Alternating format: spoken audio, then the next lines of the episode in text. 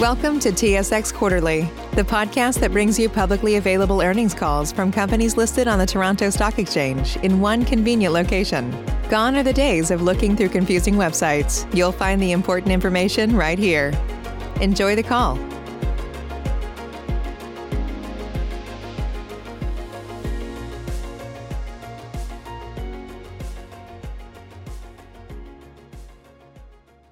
Welcome to Dexterra Group's third quarter results conference call. As a reminder, all participants are in listen-only mode and the conference is being recorded. After the presentation, there'll be an opportunity to ask questions. To join the question queue, you may press star then one on your telephone keypad. Should you need assistance during the conference call, you may signal an operator by pressing star and zero. I would now like to turn the conference over to Drew Knight, Chief Financial Officer. Please go ahead.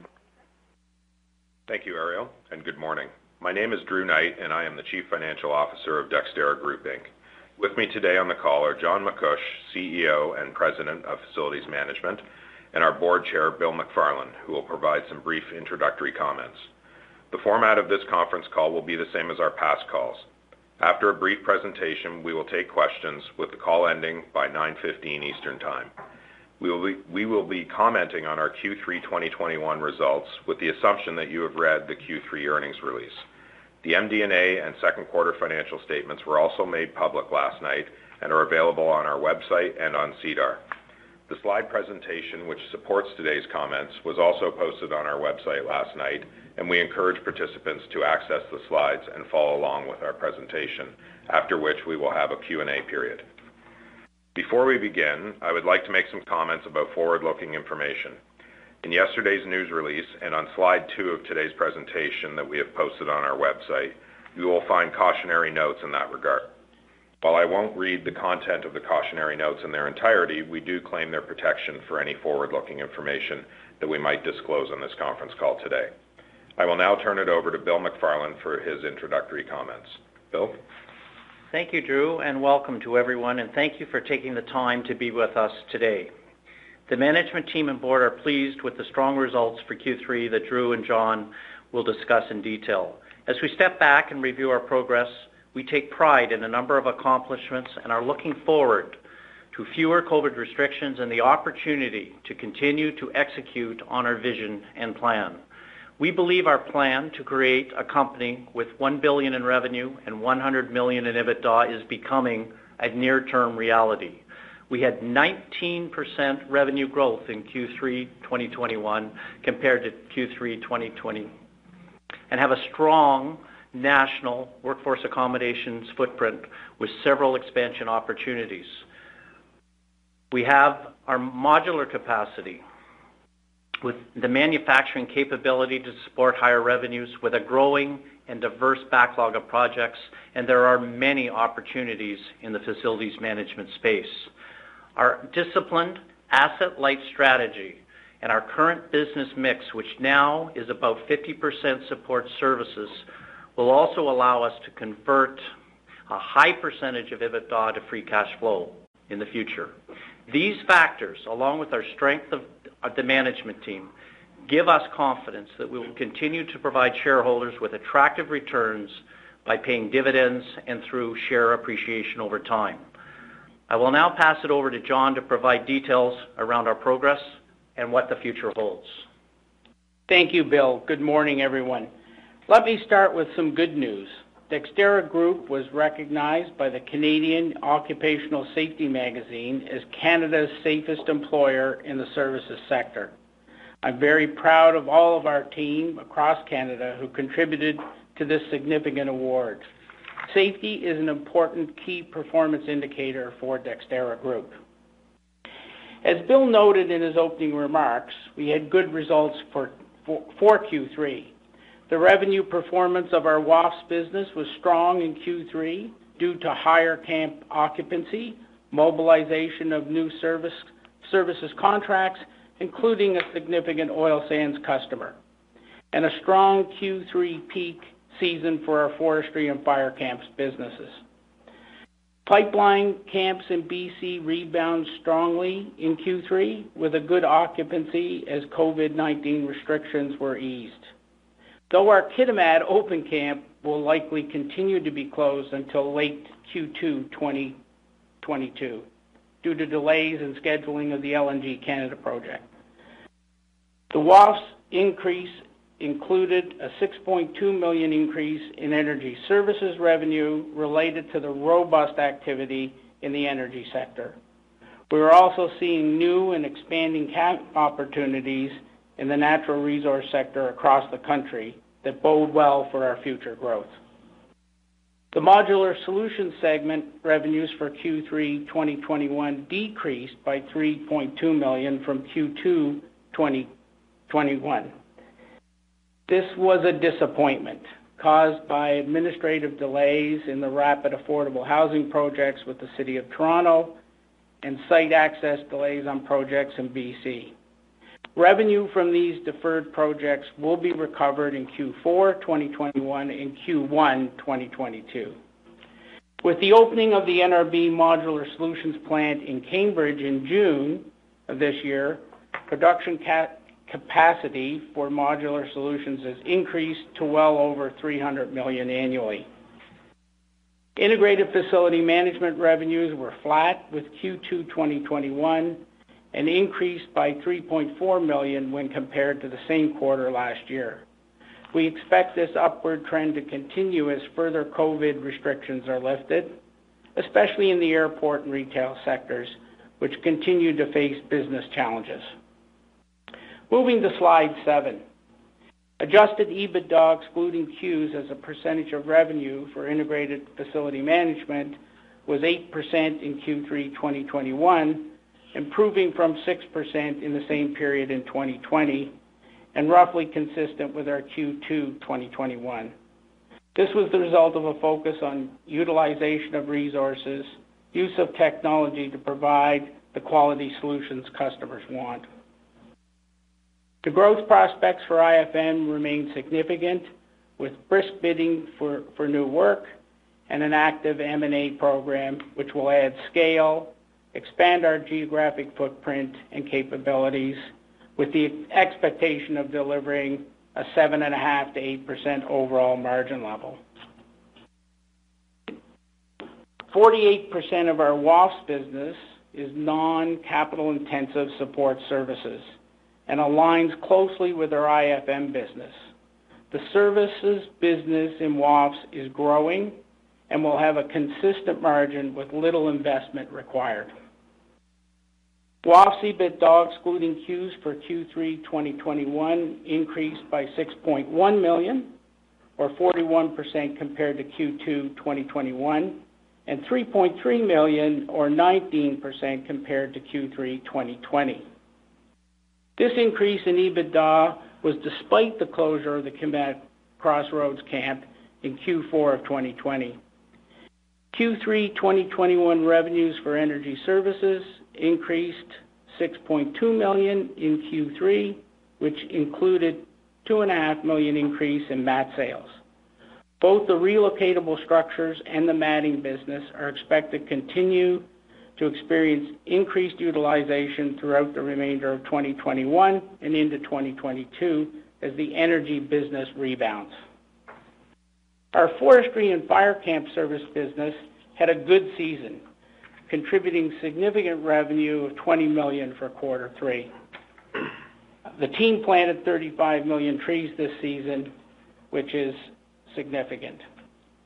On slide nine, EBITDA from the modular segment for Q3 2021 saw a dip from Q2 2021 of 1.6 million due to lower volumes, lower plant utilization, and the resolution of some old contract issues. Adjusted EBITDA excluding CEWS as a percentage of revenue for Q3 was 6%, and a year-to-date Q3 2021 was 7%. Cost improvement projects are ongoing. We believe market margins will likely approximate 7%-8% as we reach scale in the business and we diversify into different product lines. A key metrics for the modular solutions is the backlog of projects and the sequencing projects to utilize our plant capacity effectively. Management is working with our customers, suppliers, and teams to align projects and improve manufacturing efficiency. This backlog increased to 153 million at September 30th and includes 25.3 million for industrial and U.S. manufacturing supply projects signed in Q3 2021. and This is just a sign as we begin to diversify the business. Our Modular Solutions business also has recurring modular business beyond these projects, worth approximately 40 million per year. These mainly consist of education modules and specialty kiosks. The overall outlook remains very positive for modular, with significant opportunities to increase revenue and EBITDA in the near term as our backlog grows and the business is further diversified. I'll now turn it back over to Drew for comments on our financial position and outlook. Over to you, Drew. Thank you, John. Our financial position and liquidity are strong, and we're talking to slide 11, pardon me. Our financial position and liquidity are strong, and we finalized a larger credit facility in September to support our growth aspirations and provide over 120 million of available credit without using the new larger acquisition facility. Debt was 79.6 million at September 30th, down from 85.4 million at December 31st. Debt increased 7.7 million during Q3 2021 due to the working capital investments required for revenue growth and seasonal volumes in the WAFES business. We are also very focused on converting EBITDA to free cash flow via our disciplined asset-light strategy with a goal of converting close to 50% of EBITDA to free cash flow in fiscal 2021. Looking at an annual calculation is important as this effectively eliminates quarterly seasonality impacts. This conversion rate should extend into 2022 as we continue to use our tax loss carryforwards to preserve cash. Dexterra Group also declared a dividend for the fourth quarter of 2021 of 0.0875 per share for our shareholders of record at December 30th, 2021, to be paid January 17th, 2022, which is in line with our goal of giving our shareholders a mix of dividends along with share appreciation. Looking forward to looking at our path forward on slide 12, the integrated facilities management business has many large bidding opportunities, but found in Q3 that a couple of large national contracts split their awards among several suppliers. This was a new trend in the marketplace. We won parts of these contracts. IFM has also been significantly impacted in both the airport and retail sectors and expects the improvement in the aviation sector to have a positive impact on its results as the population receives vaccinations and federal restrictions on travel lessen. Airport traffic is up, but it is still under 50% of 2019 levels. We expect that this return to historic levels will be very gradual through 2022. Our focus is winning new bids and maintaining current profit margins while providing excellent service to our existing clients. Our M&A program is active and will help us add scale, expand geographic footprint, and build our capability. The WAFES business is seasonal, but revenue will be higher in Q4 2021 compared to Q4 2020, despite having the Kitimat camp closed. The newly launched hospitality services contracts in the oil sands will add to results and the expectation for strong results in 2022. The Kitimat camp is expected to be fully occupied in the second half of 2022. As John said earlier, our resource-based businesses are expecting to experience better camp occupancy, stronger mat and relocatable structures utilization throughout the remainder of 2021 and into 2022 as the energy and mining sectors rebound. And our Modular Solutions business has added a significant backlog of work, has a strong pipeline of other opportunities, so we are expecting good revenue and EBITDA growth in Q4 2021 rolling into 2022. Dexterra Group has lost tax loss carryforwards of 70.8 million as at September 30th and will save over 15 million in cash taxes in 2022 and 2023, which will enhance free cash flow in those years. As Bill alluded to in his opening remarks, Dexterra Group is poised for strong growth in 2022. We are focused on organic growth as well as selective acquisitions. We have taken steps to prepare for growth with the recently expanded credit facility, an ERP implementation, and by refining processes throughout the business to promote scalability. Hiring of new people continues to be a challenge that we are actively managing across all business segments. But we have a strong team energized by our recent successes, and we look forward to continued support from our shareholders as we build a strong national support services champion our shareholders may be proud of. This concludes our prepared remarks for today. At this time, I will turn the call back to our operator for the Q&A portion of the call. We ask that you begin by limiting yourself to two questions. If we have time at the end, we will circle back for additional questions. Thank you for joining us today. Please go ahead, operator. Thank you. We will now begin the question-and-answer session. To join the question queue, you may press star then one on your telephone keypad. You will hear a tone acknowledging your request. If you are using a speakerphone, please pick up your handset before pressing any keys. To withdraw your question, please press star then two. We will pause for a moment as callers join the queue. Our first question comes from Michael Doumet of Scotiabank. Please go ahead. Hey, good morning, guys. Good morning, Michael. Um, first question, maybe if you can expand on, you know, the reasons the customers diversified the supplier base for the new awards in in IFM, that'd be great. And I guess maybe just as a quick follow-on too, I mean, do you have better visibility at this point in terms of contract wins and an acceleration of growth? Or is there an element of kind of M&A having to be part of that equation, you know, as that brings more scale and and capabilities? Just curious in your thoughts there. Um, Yeah, sure, Michael. I think in the FM world, some of the contracts did stay with incumbent suppliers as some of the national contracts uh, they were looking to consolidate everything from coast to coast. Um and I think there was some influence from COVID that making a change at this time maybe wasn't uh, in their best interest, so they did leave a lot of the work with incumbent suppliers. Uh, so it still remained very fragmented. However, Uh, we did win an award with one of those national contracts. It was just a fair bit less than we expected with uh, with winning the national contract. Um and in terms of uh, scaling up, we are actively bidding um, many contracts, and we we expect to win our fair share in the next quarter. And the the ramp up for um, these contracts is fairly quick in the services business, which is a nice thing. So if we win something, we would probably launch it within three months.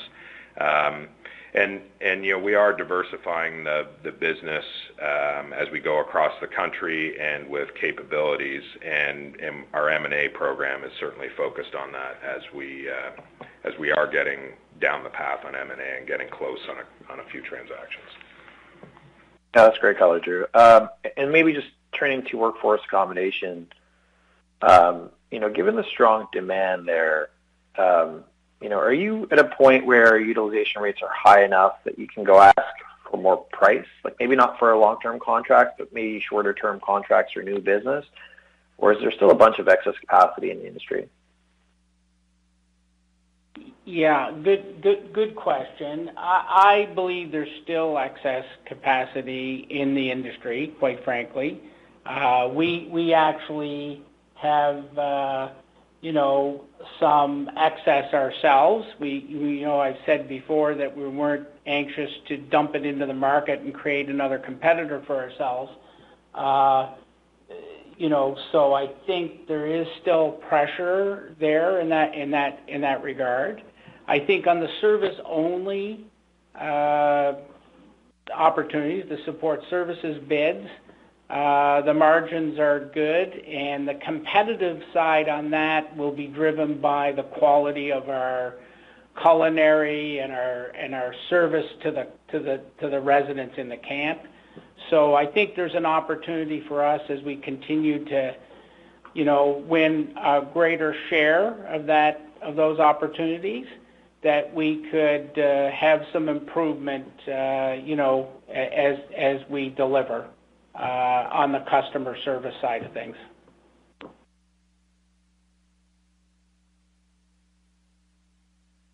Our next question comes from Frederic Bastien of Raymond James. Please go ahead. Good morning. Um, facilities management revenue grew 9% year-over-year. Does this fall in line with your expectations, or could we see growth uh, accelerate further with the re, uh, retail sector improving? Yeah, I think uh, 9% is kind of a low water mark for us. We're expecting much higher growth year-over-year. Frederic, I think, um, you know, just the organic growth on the stuff uh, related to um, uh, COVID will help us scale up, but also, um, we have won several small contracts, and we're expecting to win many more going forward. So I think uh, we're expecting double-digit growth for sure in FM year-over-year.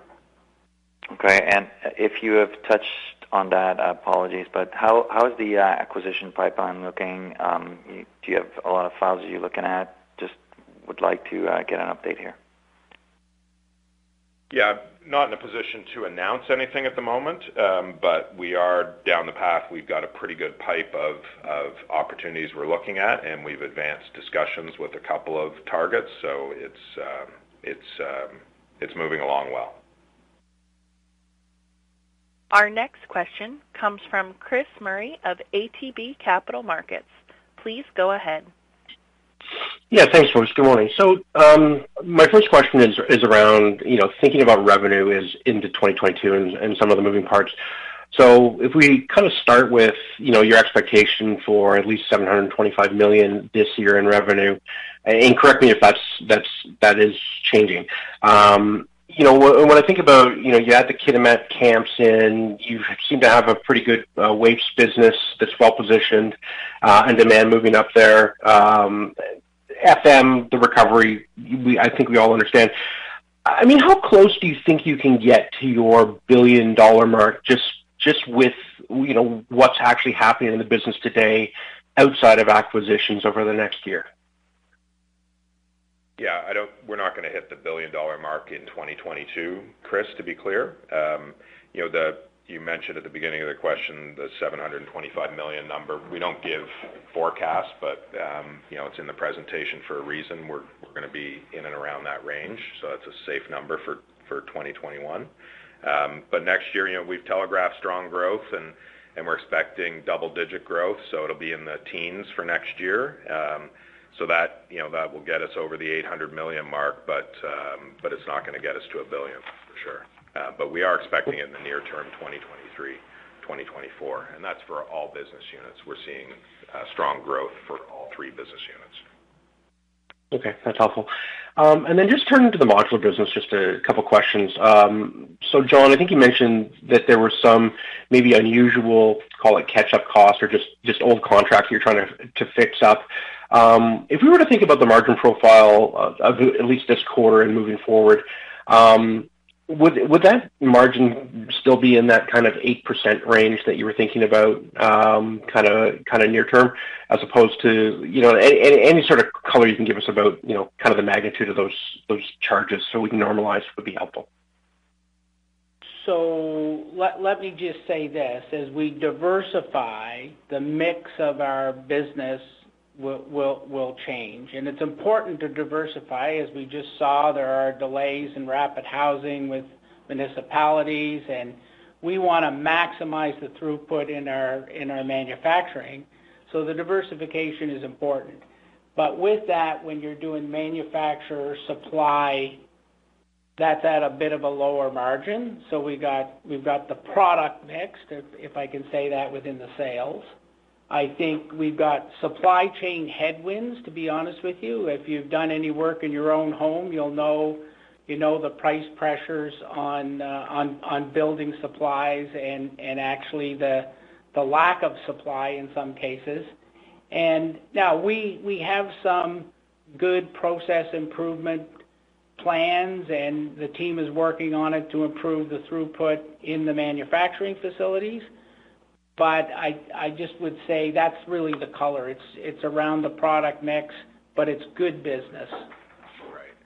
Right. I think maybe just to add, um, uh, Chris, I know uh, the analyst community wants a number to plug into the model. So um, uh, I would say we've said in John's comments that 7%-8% is the right margin for that business. Um, so as John said, there are several things we're working on, but 7%-8% is probably the right number going forward. Once again, if you have a question, please press star then one. Our next question comes from Zachary Evershed of National Bank Financial. Please go ahead. Good morning, everyone. Thanks for taking my questions. On the topic of the BC and Toronto uh, housing project delays, are those still delayed? Because you mentioned that they might go into Q4 or Q1, but it's already November here, and a ramp-up just before Christmas doesn't sound super likely. So could you give us some color on the pace of the recovery of those delayed sales? Yeah. So, um, uh, Q4 will be higher than Q3 for modular. Um, so we are moving forward, and there is um, uh, some of the stuff is breaking free. You know, I would say that um, uh, Toronto, a couple of projects are not going to site yet, but they're going to storage and uh, but we're continuing to manufacture the next couple of projects for the City of Toronto. So um growth in that segment will still be significant in Q4 as that uh, and BC has broken free. That's we're we're ramping up in BC for sure. That's helpful. Thanks. And then on your sustaining CapEx projections for next year, there's a bit of a step up to 10 million. Can you walk me through some of the uh, items that go into that?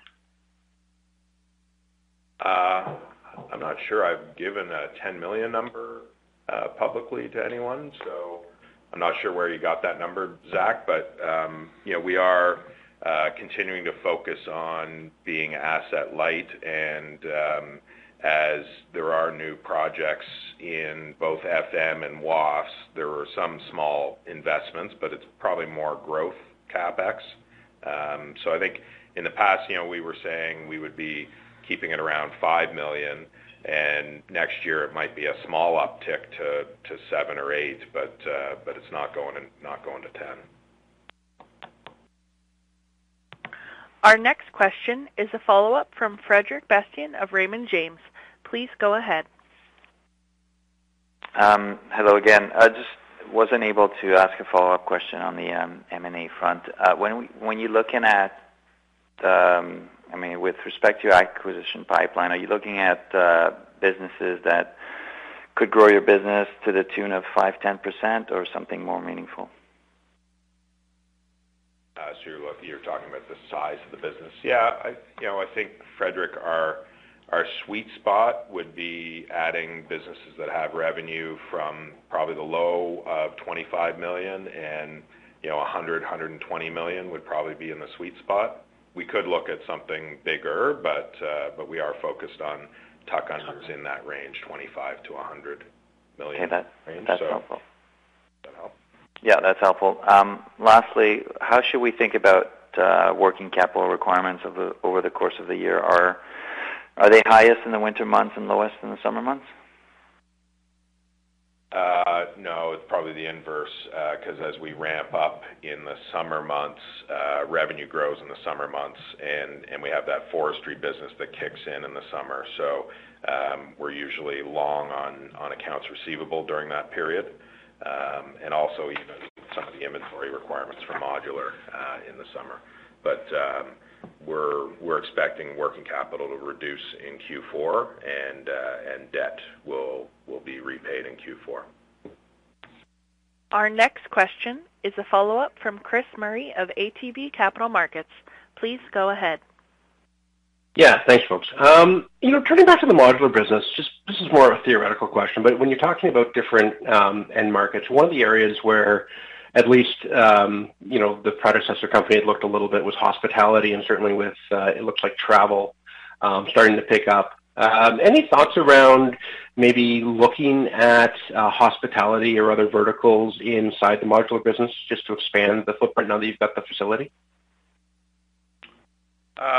Yeah, certainly we're looking at multiple ways to diversify that business and uh, talking to various customers. You know, certainly mid-rise hotels are are a nice fit for us that we're we're looking at potentially bidding on on some of that, but there's not a lot of hotel building at the moment. Um and certainly we use our our Fairfax connections for other things like as they're when they get around to building new restaurants. Certainly, uh, bringing a restaurant online in six to 12 months is much better than stick build and doing it over 24 months. So I think um, we are focused on on looking at some of that hospitality play. Um, does that answer your question? Yeah, it does. Uh, are there any other areas though that you may be looking at outside of you know your your traditional kind of uh, call it the the school and education sectors, um, things like that, and hospitality? So one one thing I'll just I'll just add to this. I mean, this is manufacturing supply in the hospitality sector. Uh, we're we're not planning to get back into the site delivery of uh, of hotels. I think uh, we're we're very interested in expanding our specialty kiosk work. Uh, we we think there's lots of opportunity for that. And as Drew mentioned, uh, I know across the U.S. there are lots of uh, restaurateurs that are Chick-fil-A is one who's who's gone to totally modular for new stores. So we think there's lots there to, to go after to diversify. Great. That's helpful. Thank you. Our next question comes is a follow-up from Michael Doumet of Scotiabank. Please go ahead. Hey, thanks for taking the follow-up. Uh, I mean, this has been asked on every Q3 call um, of all your peers, so maybe just staying on theme here, but just talking about the labor availability, you know, one, you know, are you finding it, you know, I wouldn't say easy enough, but are you able to get the labor to kind of go after some of these new contract wins? Um, or is that a little bit of a constraint? And then two, um, you know, in terms of inflationary pressures, are, you seeing that a lot in the wage base? Um, and are there pricing mechanisms? Okay. So uh, I'll take that. We're, we're very fortunate uh, right now that we have good people engagement across the business. Uh, I wouldn't deny that there is some tension in the business around labor availability, but we're managing it. We have lots of lots of tools in the toolkit that we're deploying. Uh, we also have, you know, over 30 collective agreements, and and unionized employees are pretty stable. So there are some regional pockets, and there are some selected, uh, like skilled trades are a little more difficult than general laborers or customer care workers or et cetera. But, uh, you know, we're managing through that. As it relates to cost pressure regarding that, I know that the the modular projects are very, very short in in their in their length, so you can manage that into your pricing. And on the services contracts, you you have escalation clauses, change in law clauses. So like I can assure you, most of the FM contracts, if there was a province that decided to push the minimum wage, we got mechanisms to deal with that. So am I am I losing sleep over it? No but we're paying attention to it. Great color. Appreciate it. Thank you. There are no further questions at this time. This concludes the qu- question and answer session.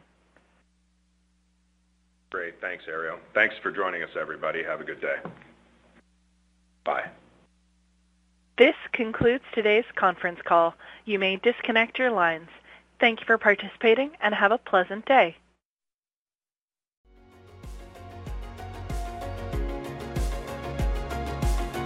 Thank you for listening to TSX Quarterly. If you enjoyed the cast, remember to leave a good rating. And remember, for any additional inquiries, please consult the company's investor relations section on their website. See you next time.